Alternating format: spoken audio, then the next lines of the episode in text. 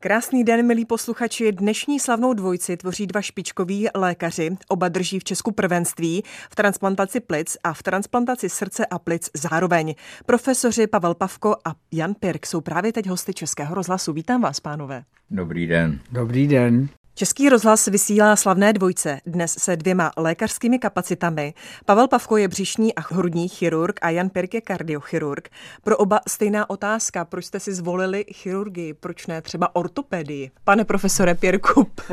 Já jsem si zvolil, já jsem chtěl původně být kardiolog, ale e, řízením osudu jsem se dostal na chirurgii v Nymburce, kde mi pan primář Weiss řekl, no ale jak si jednou řízneš, tak už toho nenecháš. A měl pravdu a tak jsem se k tomu srdci dostal takhle přes tu chirurgii. Takže jste řízl a stal jste se závislým. Ano. Pane profesore Pavko. Pro mě je medicína má velmi, eh, medicína má velmi široké portfolio. Uvědomte si, že na jedné straně máte psychiatra, který manuálně nepotřebuje vůbec nic dělat. Maximálně podá ruku pacientovi, když se s ním sejde a pak, když končí léčbu.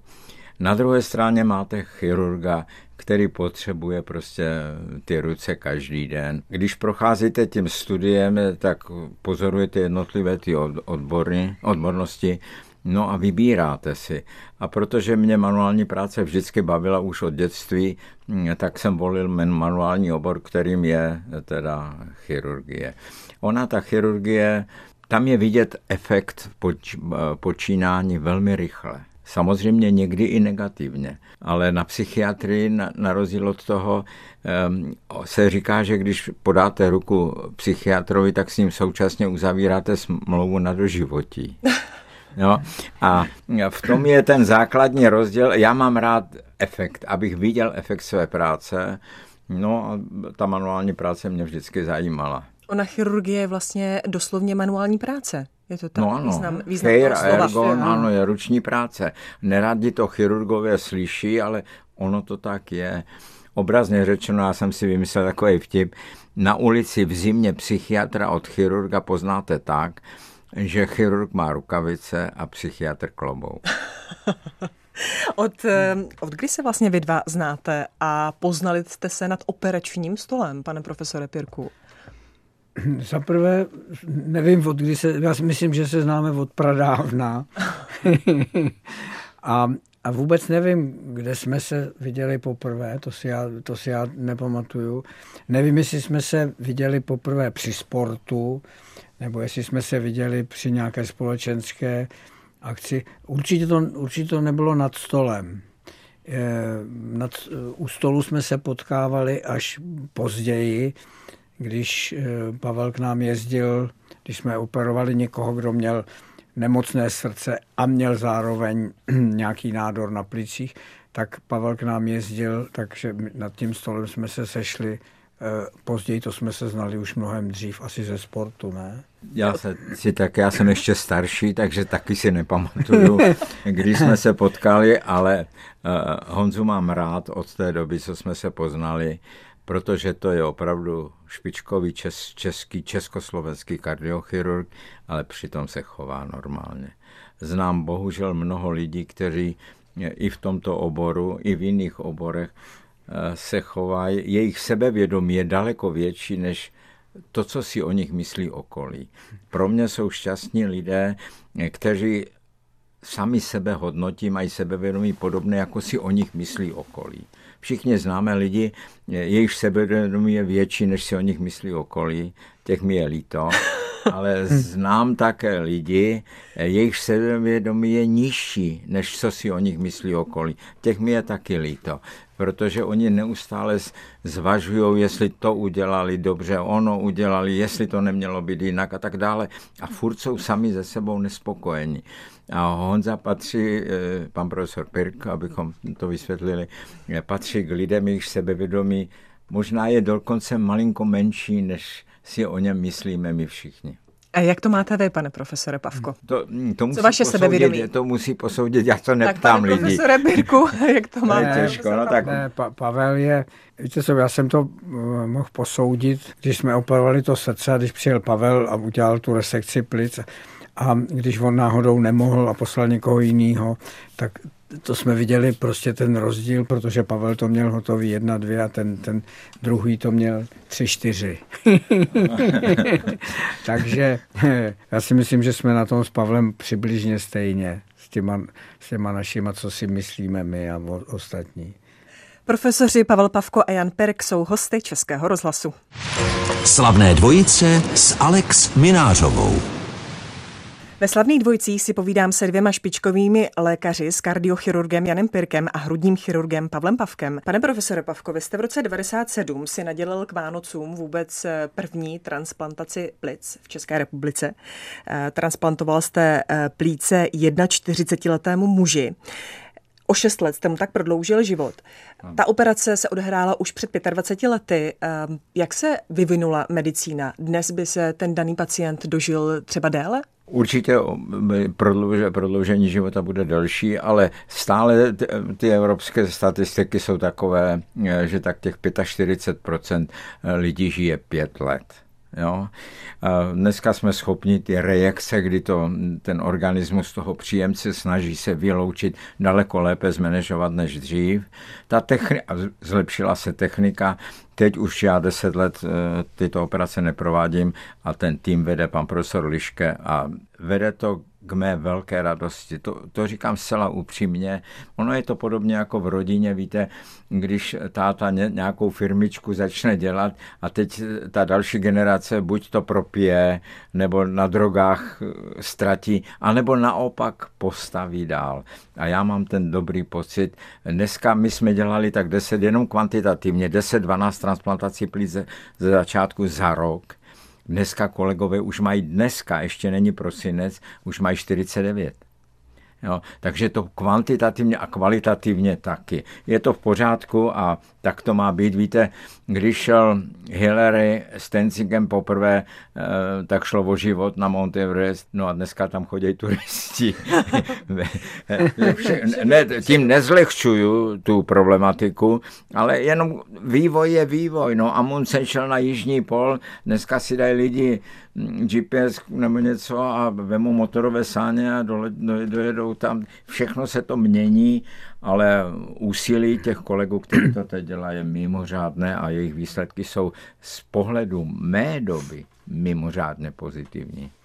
Pane profesore Pirku, vy máte prvenství eh, v operaci, kdy jste transplantoval jak srdce, eh, tak plíce.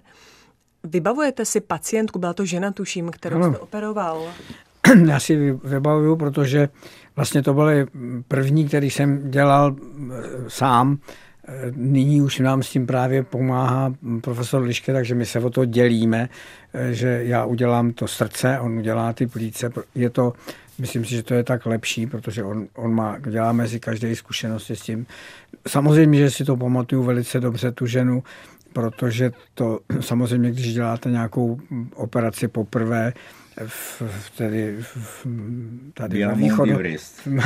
tak, takže je to samozřejmě eh, mnohem náročnější, než když už ji děláte potom po několikáté. Za prvé pamatuju si velice dobře, protože ona přestože byla strašně nedisciplinovaná pacientka, tak žila na, na tuhle tu operaci, žila, žila eh, asi 12 let, myslím. A takže dělala všechno pro to, aby to, ale dokonce jednou se tak jako skoro polovirtuálně zúčastnila jednoho běhu v Krkonoších, takže já mám i fotografii s ní v cíli se startovním číslem, i když ona neběžela celou tu trať, ona vyběhla po startu, pak kusí svezli autem a pak zase běžela do cíle. Ale pamatuju se na ní velice dobře. A zrovna tak se pamatuju na tu poslední eh, pacientku, kterou jsme dělali s už se zmíněným profesorem Liškem, což nám přivezli ze Slovenska mladou dívčinu s vrozenou srdeční vadou, eh, protože na Slovensku se tahle operace nedělá. A včera jsem dostal fotku, že už jde domů. Mm-hmm. Maminkou. Viděl jsem ji v bezvadném stavu, ano. Ve vysílání Českého rozhlasu jsou profesoři Pavel Pavko a Jan Pirk. Jste na vlnách Českého rozhlasu ve slavných dvojcí jsou dva vynikající lékaři, chirurgové, profesoři Pavel Pavko a Jan Pirk. Eh, pane profesore eh, Pavko, vy jste původně ale nechtěli dělat eh, transplantaci plic, ale plánovali jste si játra. Jestli... No, to víte. Leda, co už se dočtete z veřejných zdrojů. Ale pak vám ji vyfoukl IKEM. Jak je to možné? Vy jste mezi sebou konkurenti, nebo jak to? Ne, ne, určitě ne konkurenci. Ano, máte pravdu, jezdil jsem do Vídně, několikrát jsem tam byl na krátkém pobytu a učil jsem se transplantovat játra. Ale Transplantace není one-man show. K tomu potřebujete celý tým lidí, patologa, eh, hepatologa, těm trans, eh, játrům, eh, management nemocnice, která to pokryje, aby se dali peníze na ten program. Ono to se nedá udělat jaksi za pár korun. No a v té době nebylo příznivé postavení pro nás na Karláku, teda ve fakultní nemocnici. No a IKEM, tam ty lidé se víc spojili a ještě jednou, není to jenom otázka jednoho chirurga, který něco přišel. A spojili se a vytvořili tým, který my jsme nebyli schopni vytvořit na tom Karlově náměstí.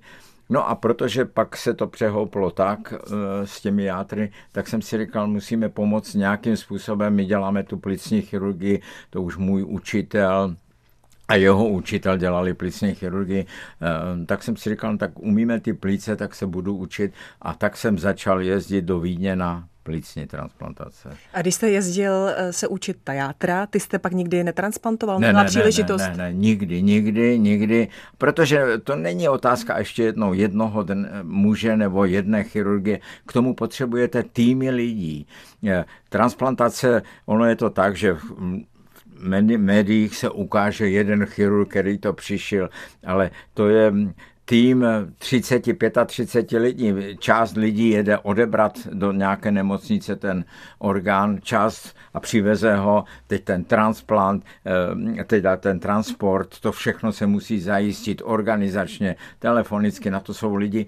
No a pak je tady ten tým, který to implantuje, jako přišije ten orgán tak to je tak opravdu 30, 35 lidí se na tom podílí a je to nespravedlivé vůči těm 30 lidem, že pak se ukážou dva lidé na obrazovce nebo v novinách a transplantovali. No, oni sami dva by nic ne, neotransplantovali, kdyby ty ostatní nepracovali.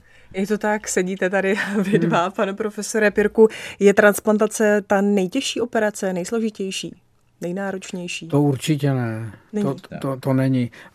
Každá operace může být jednoduchá, anebo může být strašně složitá. Záleží na mnoha faktorech. Třeba na tom, jestli už to srdce bylo předtím dvakrát, třikrát operováno. Jestli to srdce je je ve špatném stavu, jaký výkon. Já třeba dneska tu operaci, kterou jsem dělal, jsem začal v 7 ráno, skončil v půl čtvrté odpoledne.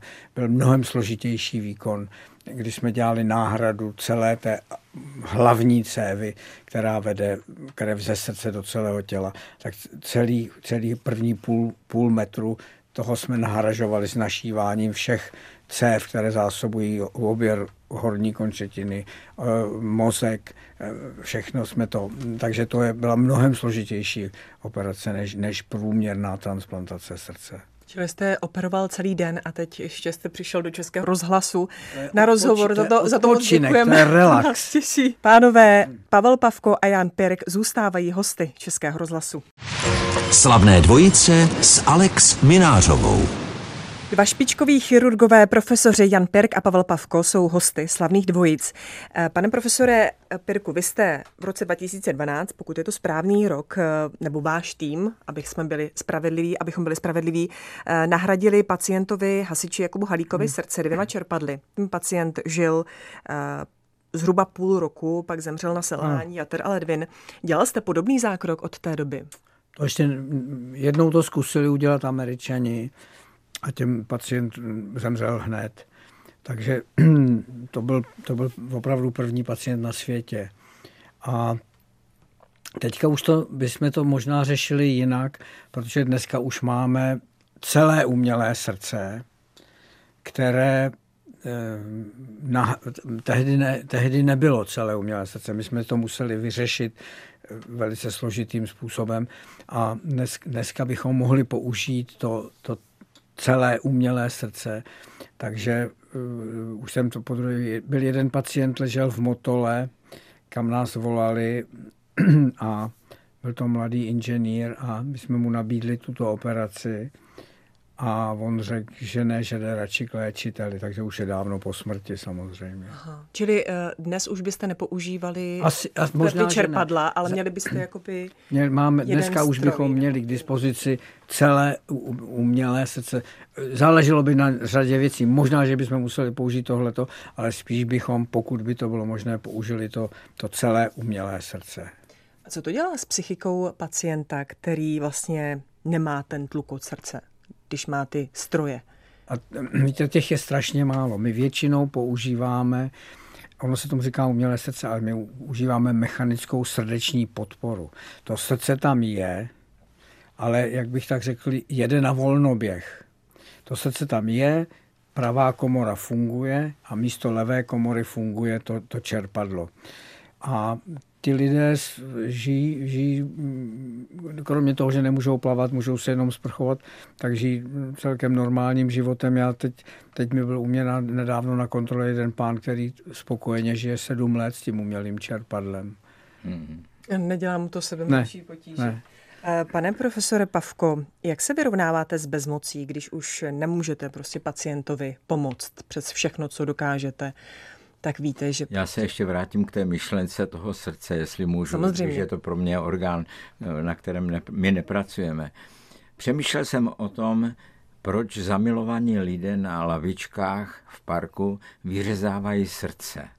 Kdyby si uvědomili to, co říká kolega Pirk, že to je pumpa, tak bych čekal, že vyříznou nějakou pumpu a bylo by to, bylo by to k věci, abych tak řekl.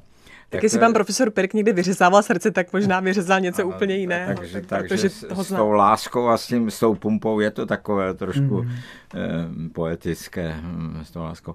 Eh, říkáte beznaději? Mm. No samozřejmě všichni zažijeme v životě mnoho pacientů, kde si myslíme nebo víme, že teda je to beznadějné, že to nelze tou chirurgii ani jiným způsobem vyřešit. Eh, inoperabilních teda kdy otevřeme dutinu břišní nebo hrudní a zjistíme, že se to prostě nedá odstranit, že je to v takovém stádiu, to, zejména maligní nebo zhoubné onemocnění, rakovina, že to zase uzavřeme a víme svoje, ale tam je vždycky otázka o té beznaději, jestli mluvit a před kým mluvit. A to je, to je velmi, já, já mám, moje osobní filozofie je taková, že beznaději pacientovi nikdy neřeknu, protože jsem zažil několikrát v životě pacienta nebo pacientku, kterou poslali z jiné nemocnice. Jděte, zkuste ještě, jestli vám nepomůžou na třetí chirurgické klinice. To jsem byl přednosta. Věděl jsem, že ti lékaři udělali všechno a věděl jsem, že nelze tomu nemocnému pomoct. Ale ty pacienti přišli a řekli, oni nám řekli, že už na, pro nás nic nemají. A když tak, ať se zeptáme tady u vás. A já jsem si v duchu vždycky říkal, nedalo se věč, většinou, naprosté většině se nedalo nic dělat. Ale já jsem přemýšlel o tom, že když takový člověk, like, přijde domů, sedne si doma u stolu v kuchyni a řekne si, tak už mě poslali domů a řekli, že už se nedá nic dělat a já vlastně teď budu čekat na smrt co se děje v duši toho člověka.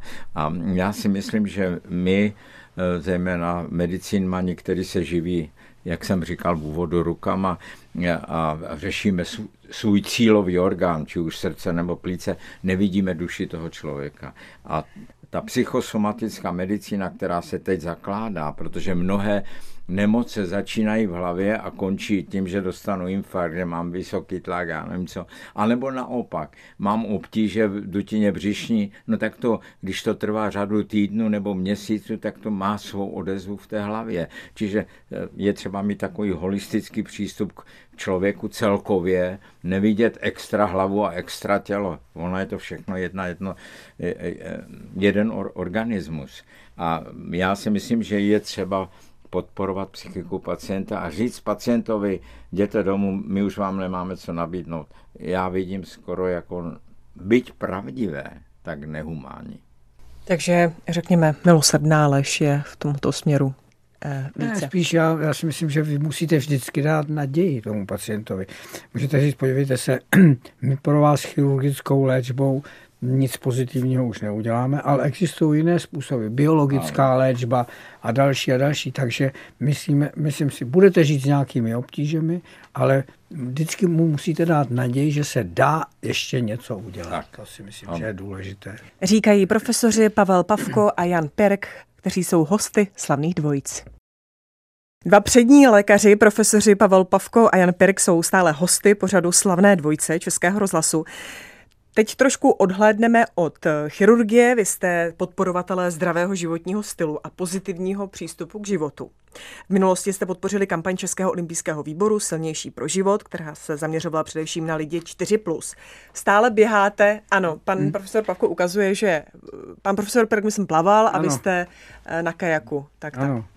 Eh, pane profesore Pirku, stále běháte dlouhé tratě?